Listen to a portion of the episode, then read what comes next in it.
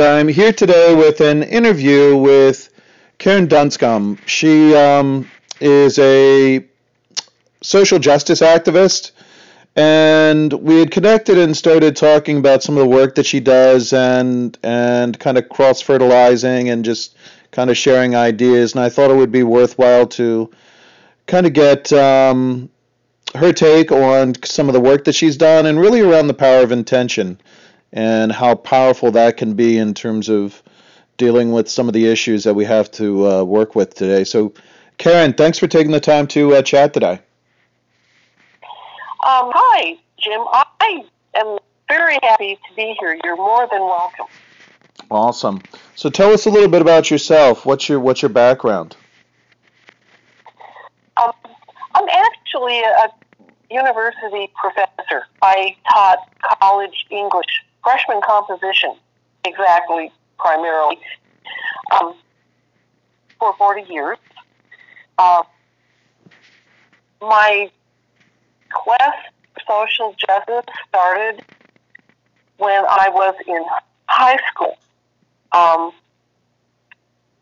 I started high school in 1968. The year prior to that, a young man from my hometown had been um, in Vietnam and had been given a, the Medal of Honor, and so it, it made a huge impression on me. I was what 15, 16 years old, and, and um, one of my teachers a history teacher.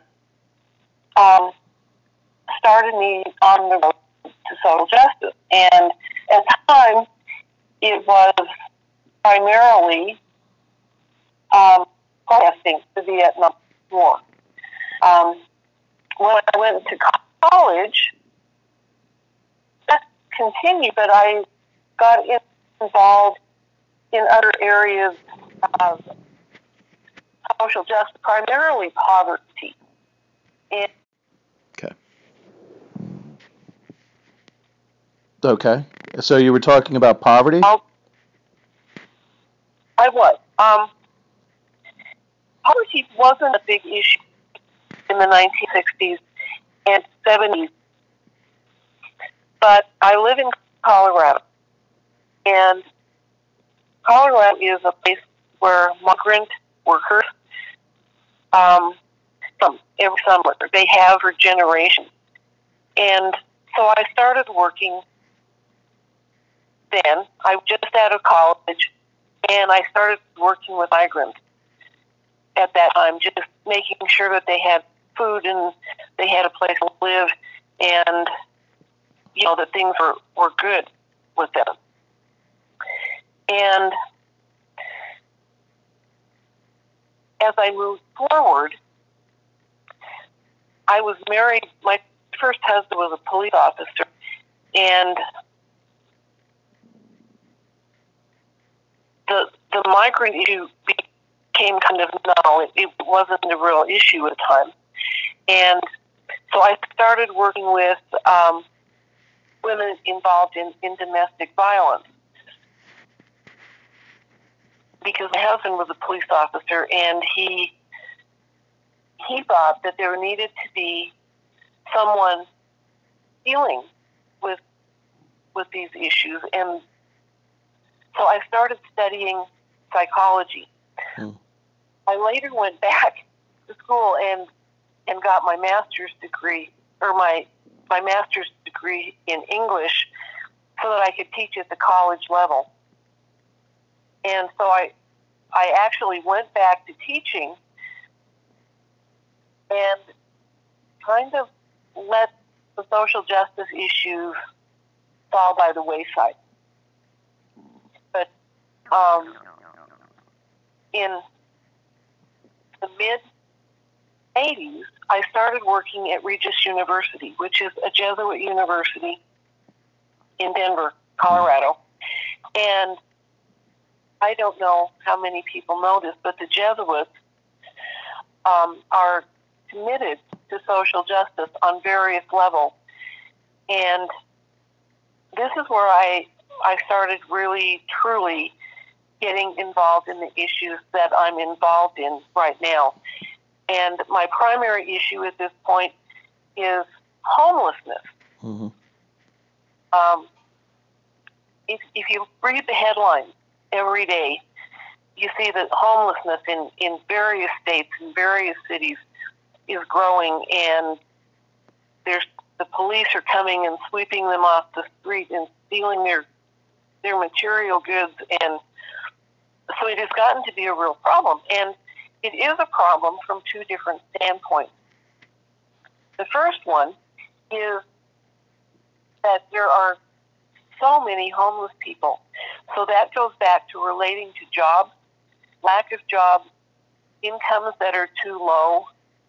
Um, in California, there are people who have jobs at Disneyland, for example, who are living in their cars mm-hmm. or jobs at Amazon.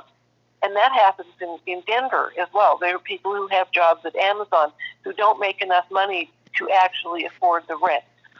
The next issue is that rents have gotten so much higher. And the final issue is that it is a legal issue. Homelessness is a nuisance, but the police do very little to to help alleviate it. And the shelters are not cooperative. There was a young man in Boulder, Colorado, a year ago on um, Christmas Eve.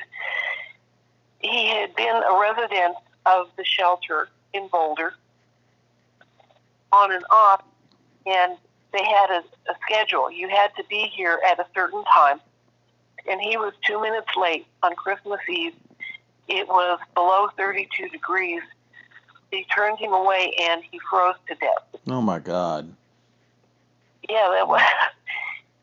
His name was Benji. They now have a a law that refers back to Benji's law, but this continues. Uh, in Denver, in Boulder, in, in the large cities everywhere, in, in Los Angeles. Um, and, and you can see this if you just go on Facebook. You can you can see mm. that homelessness is a, a true issue. Yeah. The problem, another problem, is that it now involves children. Yeah. We have this idea that homeless people choose to be there, um, that they are drunk, that they're drugged, that you know they're lazy they they can't they don't want to find a job they just want to live off the government. And that is not even true. As i just mentioned there are all kinds of homeless people who have no place to live. Yeah. there was a, a young lady in the midwest i think this was in cincinnati a couple years ago who froze to death in her car because she was between jobs. She just lived in her car going from job to job. And she froze to death in her car. So that is where I am now. I hmm. was, um, for a while, I was the mayor of a small town. So I have insight into the government issues and what they deal with, but I also have great compassion for the people who are homeless because I was there for a little while. So as a as a politician then how do you bridge that gap between kind of creating services to help those people who are in need of housing and kind of the role of the government to kind of maintain order, so to speak? Well, civilians like myself um, do various things. Um, one of them is just advocating. And advocating involves going to city council meetings and, you know, saying what you have to say. One of the great things about the democracy that we live in is that all citizens, although most don't do this, all citizens have the right to attend meetings unless they're special sessions that are closed or something anybody can go to a city council meeting and speak. Mm-hmm. Um, you can meet privately with city council people or the police chief or or people who run the homeless shelter. It doesn't do a great deal of good sometimes, but sometimes it makes a big difference. Um, and so that is what I do at this point. But I'm also in process of developing a nonprofit that will work instead of reactively. Like everything we've talked about to this point is reactive. Mm-hmm. It's like, you know, well, I'm homeless now. What can you do for me? Or look, you're homeless on the street. I'm gonna, you know, I'm gonna move you on down the road and take your tent so you don't have any shelter. Um, but what I'm doing is developing a nonprofit that will eventually be a fund that will intervene in any way needed to keep people from going homeless, especially people with children, the elderly, hmm. people who are handicapped, or disabled, um, um, and you know, not only provide them like possible housing or money to pay the rent that they need to get into a place, or you know, referring them to counseling or whatever it is they need to keep them from going homeless.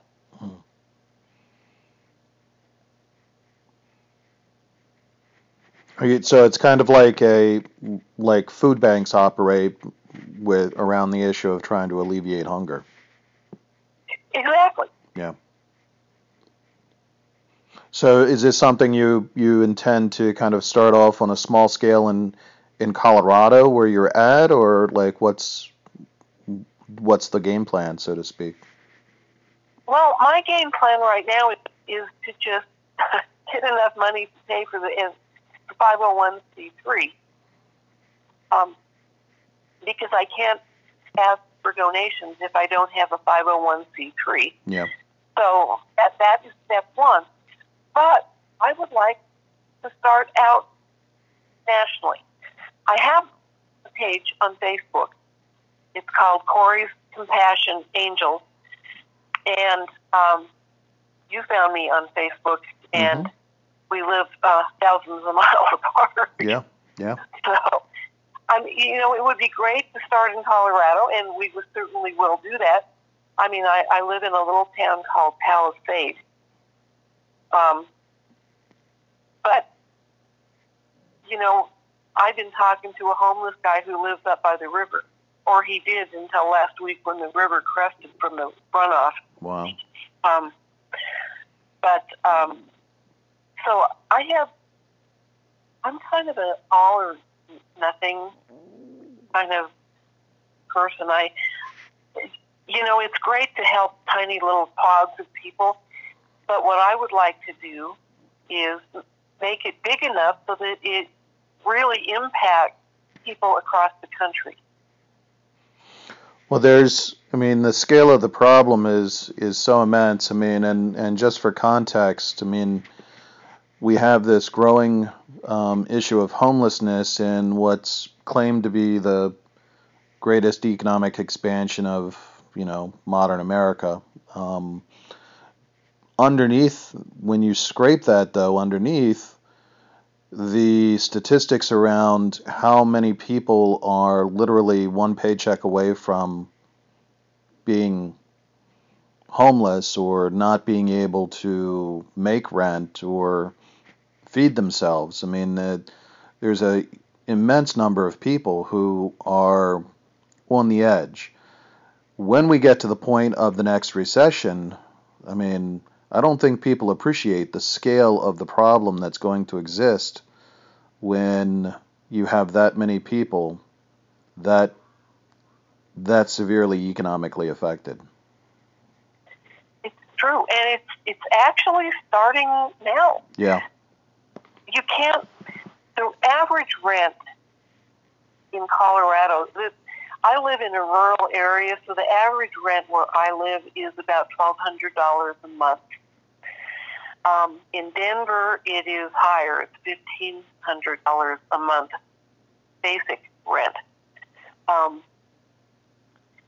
and jobs are remaining at minimum wage, seven fifteen an hour. Congress is not moving to increase the minimum wage. Some states are. California has, and Colorado is looking at it. And I think a lot of the states that turned blue, that turned Democrat in the last election, are are seeking to address the minimum wage issue, but still,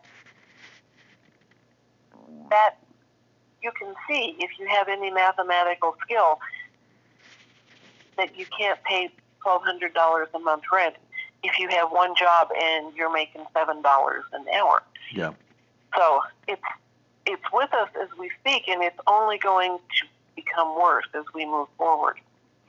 Yeah, the um, you know, I saw it recently. Somebody had written uh, a statement where, you know, the problem is that people are um, demanding higher pay, and the problem, more clearly stated, is that companies are demanding that people work for too little, and basically wages that are obviously not livable.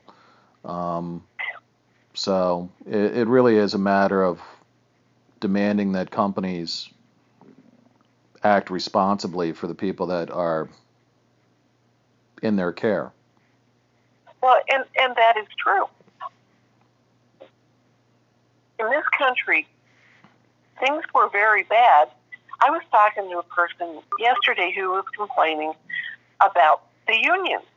And I said, well, you know, you're off on Saturday and Sunday because of unions, and this gentleman is was injured on the job and he is on workman's compensation as we speak. Hmm. I said, You wouldn't have workman's compensation yeah. if it weren't for the union. Yeah.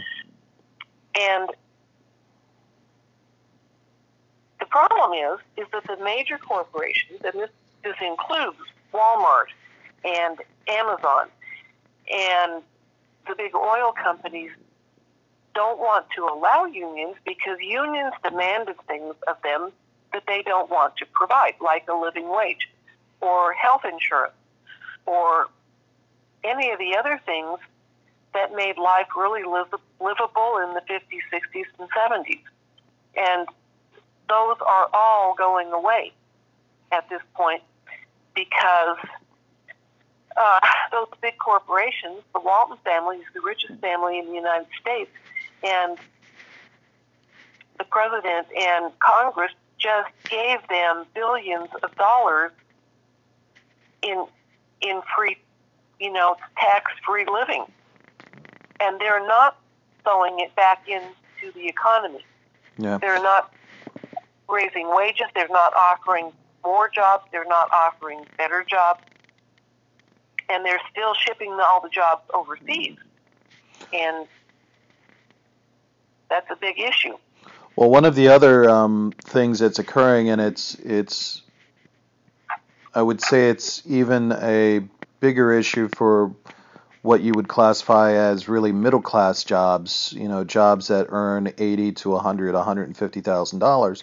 A lot of those jobs, instead of being W two positions, what I've seen in the past number of years is companies have basically um, offloaded those jobs to contractors and turned them into contractor positions to where the employee still has a job, although they're a contractor instead of being W 2'd. But what that does is then they don't have the benefits of that company. And the company has kind of has basically shed a lot of expenses associated with the individual employee. But that employee typically does not pick up those benefits on their own, is what I've found. And so you end up with a lot more people being without health insurance, without any sort of life insurance, without disability, without even any sort of um, retirement planning. Um, and then to really you know, the icing on the cake is when you're an independent contractor, it takes a different mindset in terms of tax planning. And a lot of those people are not setting aside enough money when it comes due to time to pay taxes. Um, whereas if they were in a W 2 position, it would be more easily um, the money set aside and, and taken care of.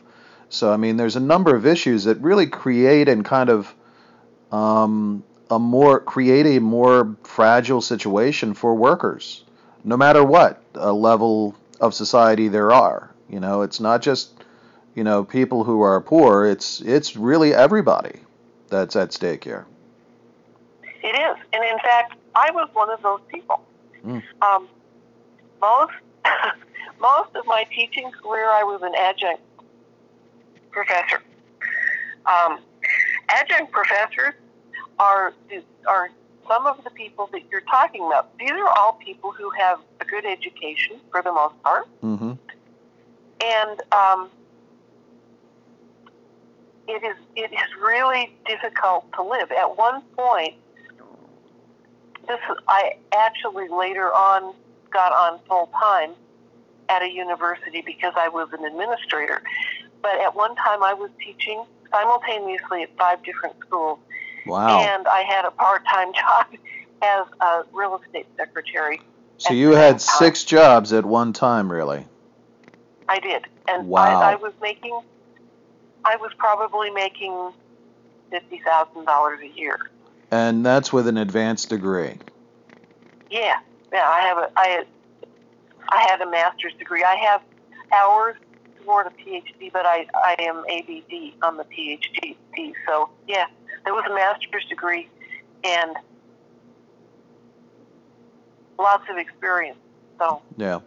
I mean, I, I see that a lot. You know, people who are basically, um, you know, the system has really been reinforced over the past, I, I would say, five to ten years to really discount the um, education that people are getting. If they force people to get higher levels of education, but then people do not receive the compensation to be able to um, make it worthwhile. Um, you know, I see that so often. It's true, and it's it's one of those. I mean, it, it all comes back to to philosophy, and there's the thing is you know, we want people to be smart, but we don't want them to be educated. Hmm. Yeah. And I mean, I know that sounds really weird, but that is kind of kind of the deal. So you have a, a small university that wants a football team, and so they hire ten people to teach freshman composition. And they save a whole lot of money. And they recruit really good football players.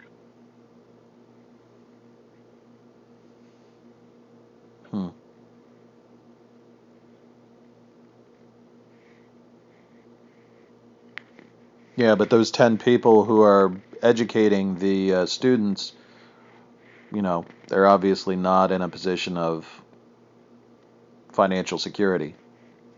No, no, it's it is, and I'm going to take a wild guess here. I'm going to guess right now that at least 50% of the professors across the country are adjunct.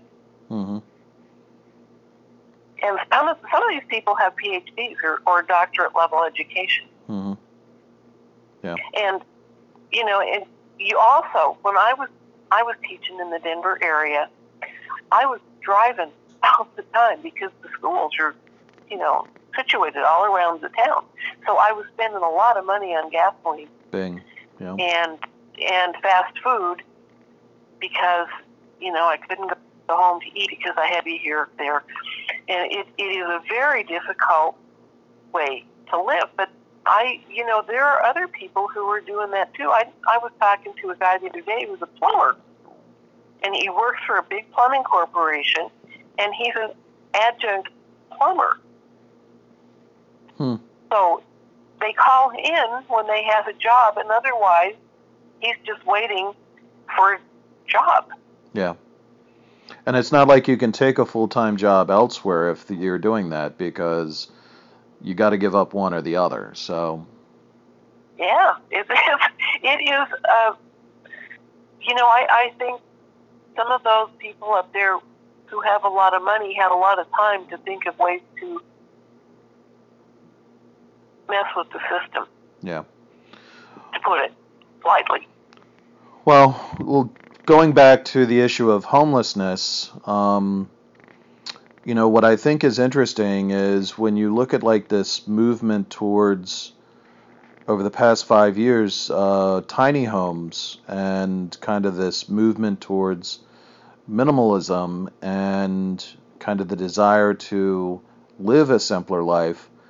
But the reality is, a lot of cities around the country are basically making laws which make it impossible to have tiny homes. It, you, there are minimums in terms of square footage that are required to have some place certified to be a living space. Um, so in some ways, the and I don't know, maybe I don't know what the driving force. My the cynical person in me would say that you know home builders are behind you know an effort to limit the options of what people can choose as far as their their homes. But I mean, what's your take on that? I, it it certainly is the real estate business to a larger extent. Um, developers, and in fact, there's a big there's a big to do in Denver about it as we speak. In fact, the the city of Denver allotted a space on which they could place tiny homes and allow some of the homeless who had jobs and, and some stability to live in a tiny home village. Mm-hmm. The problem is that nobody wants, you know, it's a NIMBY thing, not in my backyard. nobody wants a tiny home village in their vicinity because part of it is is that people think that homeless people are vagrants, which mm-hmm. some of them are, but most of them in this day and age are just people who have nowhere to live. Mm-hmm. Um, they have actually moved this tiny home village three times, and they moved them last week. And they say, "This is, you know, this is it. This is going to be it." And I'm waiting in a month. You know, oh, we're going to have to move the village again. Mm. And you know, I, I think people I think what we need to do, maybe not tiny homes. Tiny homes are great. I wouldn't mind living in a tiny home. But we need to do something more at the community level where where communities don't dismiss people who mm-hmm. are in need, but embrace them and work together to solve the problem. But that doesn't make the realtors rich or the developers. Um, and, and it, while it might solve problems with the community, then you're you're always going to get back into that thing of. I, I think one of the worst things that has ever been imparted is homeowners associations. Mm. you know, you get homeowners associations. So you have a, a community, and then you have a homeowners association and two or three people who didn't have any power when they were younger get elected and then they they bully everyone else in the community and then there's a fight and then the police come and you know so you got to find a way to create communities that are self-sustaining and able to function without all of the the modern amenities of government and people who are looking to make them a little money or a lot of money. It's usually a whole lot of money. Well, the reality is that com- building community is actually the solution to a lot of social problems, right? I mean, it actually it it is the source of overcoming not just homelessness but any number of other issues around mental health, around stress, around abuse. Um, all these different things can be, you know, in some way ameliorated by having a support structure. And the reality is, over the past, you know, 40, 50 years, we've had that support structure decimated by people having to work two, three, four, five jobs and not being able to pay attention to the kids um, in terms of what the kids are learning. And you know, you're you're working in a system that is at odds with really human happiness. You know, human happiness and maximum profit do not match up as twin goals. I mean, there has to be a trade off between um, making sure that people are able to stay human and be happy and be fulfilled and what a company is able to make based on what they provide as a service or a product to the economy. You know, that service or that product is not the end goal of the economy. It's the life of the people. You know, and that is very true. And I don't know where we lost that. I I'm old enough to have grown up in in a small, isolated community. Um, that was everything you just described. It was, you know, it wasn't idyllic particularly. It, it's at 10,000 feet above sea level, so it's harsh. It's harsh living at 10,000 feet above sea level in the winter in the Colorado mountains. But there was one company. This was always a mining town, so mining was always the thing, and the people who came there were pretty much miners. But there was a molybdenum company that employed almost everyone in town, and you know, people worked out for each other and they looked out for each other. And if something happened, everybody pitched in. Um, the, there, I remember a couple emergency issues when I was just a little kid. One was a an avalanche that was about 15 miles down the road at a smaller community, and they closed the mine, and they sent all of the people who were working that day down to Twin Lakes, and they started digging for the people who were buried. Wow. And you know, uh, there was a couple big fires, and you know, it wasn't just the fire department, the four or five guys who were on the fire department. Everybody who was free, men at least, went to fight the fire. And you know, there were different churches. People had all kinds of various religions. But in the summer, they would have these festivals, and everybody in town would come to the festival and contribute and participate.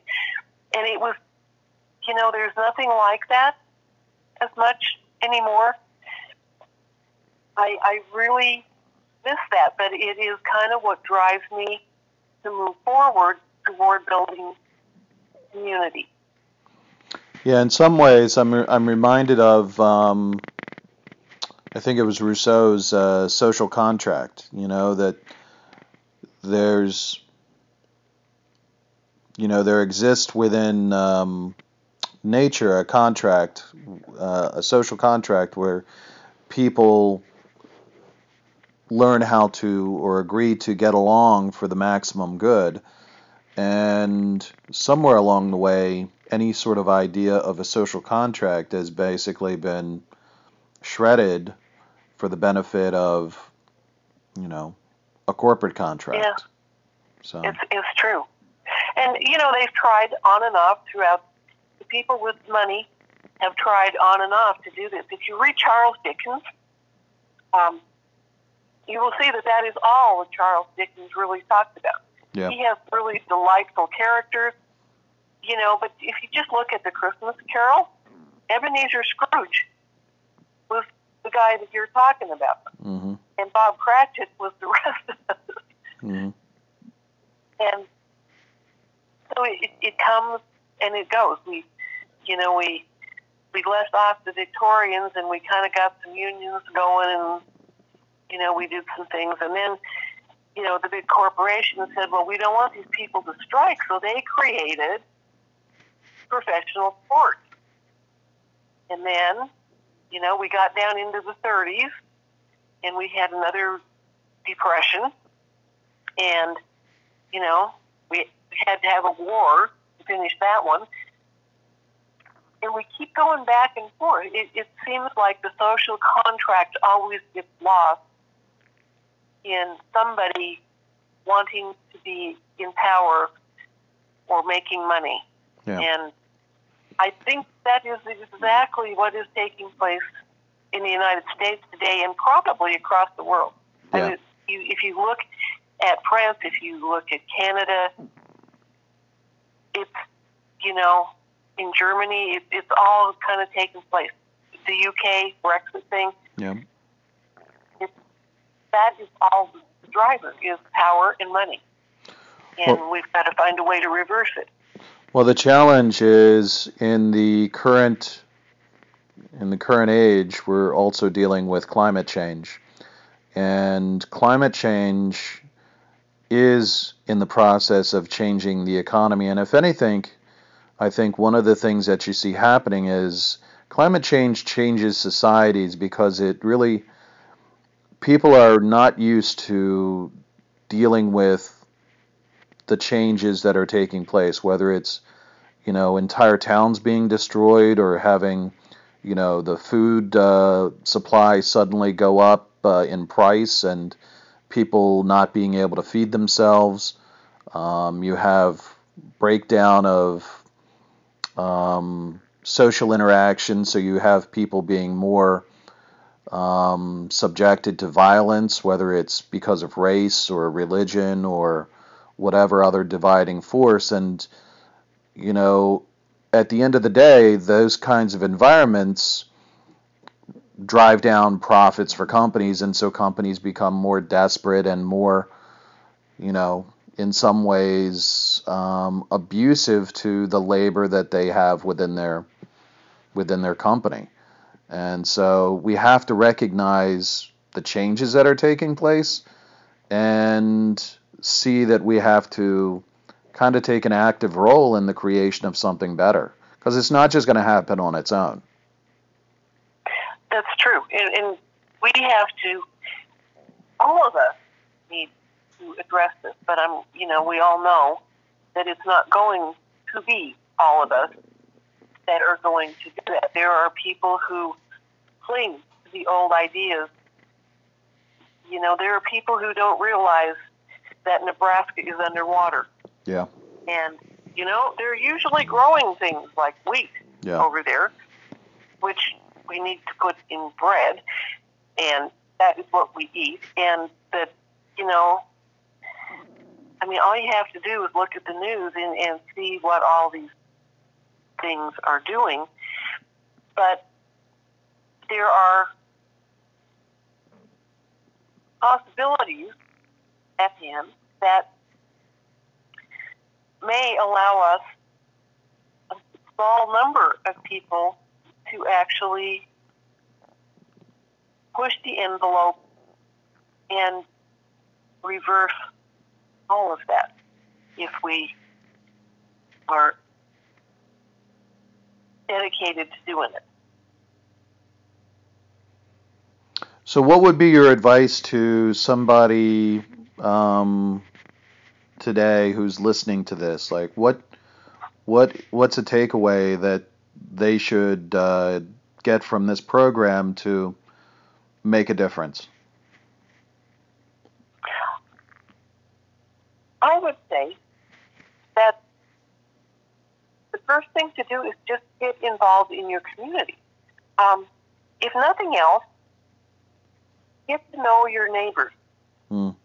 I um, I moved to Palisade um, two and a half years ago, and um, I had lived in Denver, or in actually I lived in a little town outside Denver called Bennett, and so I interacted with my little community there. But most people don't talk to the guy who lives next door. And since I live in Palisade, I have a dog, and she's she's Siberian Husky. He's just got more energy than than you can imagine. And we walk around town. It's, it's, the town is about a mile from side to side and a mile and a half long. And we just walk every day, and I just talk to people, and that is amazing. Just talking to people who are there because they're there. I, I talk to a lot of dog people, but I also sit in the park and you know I talk to old ladies and I talk to little kids, and that is the way to start. Is just talk to people that are there in your community, and then get involved in the community. Join a club, join the Rotary, uh, go to church, um, go to a yoga class. Mm-hmm. Just and then you know, you have everybody has to be an activist, and so you have to have ideas, and you have to implement them. So if you have an idea, and let's say you want to start a oh I don't know a bicycling club, um, you need to go to the rec department and see what to do. You know, go to the city council meeting and ask the city council, would this be okay if we do this? And then, you know, you go to the Department of Recreation and, you know, you, it, you just have to start small. And then it gets bigger and bigger and bigger. And if everybody gets involved, the other thing that we need to do is find a way to get past the things that divide us. Right now, the thing that is dividing us is liberals and conservatives, which is just really strange. I mean, it, it kind of falls along the lines of Democrats and Republicans. But people down here on the street aren't talking about Democrats and Republicans. They're talking about, oh, those horrible liberals. And, you know, man, those conservatives are really mean. And we have to get past those dividing places. We have to, you know, we have to build some bridges so that we understand that we're all facing the same fate and that if we work together, if we are really committed to working together, we can fix the problem. We don't have to wait for Congress to do something. Yeah. We can do it right here. And Yeah. Congress is not likely to do anything anytime soon. Well, Congress would be more along the lines of "There go my people. I have to lead them." So let me chase That's after right. them. Yeah. Hmm. No, that's great advice, and I mean it all goes back to, like you said uh, early on, building community. And how do you build community? Talk to people, get connected to people. That's that's right. I mean, I have found some amazing people Mhm. here. And before, I was working. I was always working. If I wasn't teaching a class, I was grading papers. And you know, I just kind of stuck to myself. And uh, now, I like. I actually like retirement. I love retirement because, like, I'm not always on the clock. I'm not always thinking how far more do I have to drive and what time am I going to get there, and is somebody going to be using the copy machine or whatever the case may be.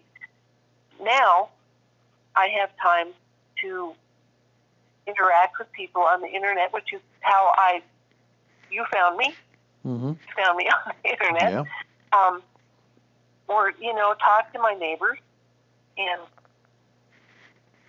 you know, that that is the kind of thing. I actually got one of my neighbors up the street. Um, her husband is a retired Marine, and we were talking one day, and she says he's worried about the homeless people. Do they have enough to eat? And so I, I said, well, I think that the city has made them move down to Grand Junction so they, they can go to a shelter. But the, I, I told you I was talking to the guy who was living in a tent down by the river. I, I went up and, and talked to the gal and I said, you know, does your husband want to get involved with this? And I said, you know, there's this little gentleman who's in his dog, beautiful little dog, living down by the river. And I thought maybe your husband could go down there and talk to him. And he did. He Hmm. went down and and you know started interacting with this guy, and you know I haven't seen him down there actually, so maybe they got him a place to live. Awesome. That would be awesome. I'll have to follow up on that. I didn't. I haven't talked to her recently, but Very cool. If um, we've actually gone way over our uh, our time, but uh, it's it's entirely worth it. Um, Karen, if somebody wants to talk to you uh, more about uh, the work that you do, how can they reach out to you? Um, there are a couple groups on Facebook that would be most appropriate to our topic, and anybody on Facebook, these are open groups. Um, anybody can get involved. Um, one of them is the, the website for the coming nonprofit called Cori's Compassion Angel. That's C O R I apostrophe F Compassion Angels. And the other one is uh, um, a closed group. You have to ask to be in. You have to ask to join, but it's called Ten Thousand Hearts for Peace. Okay.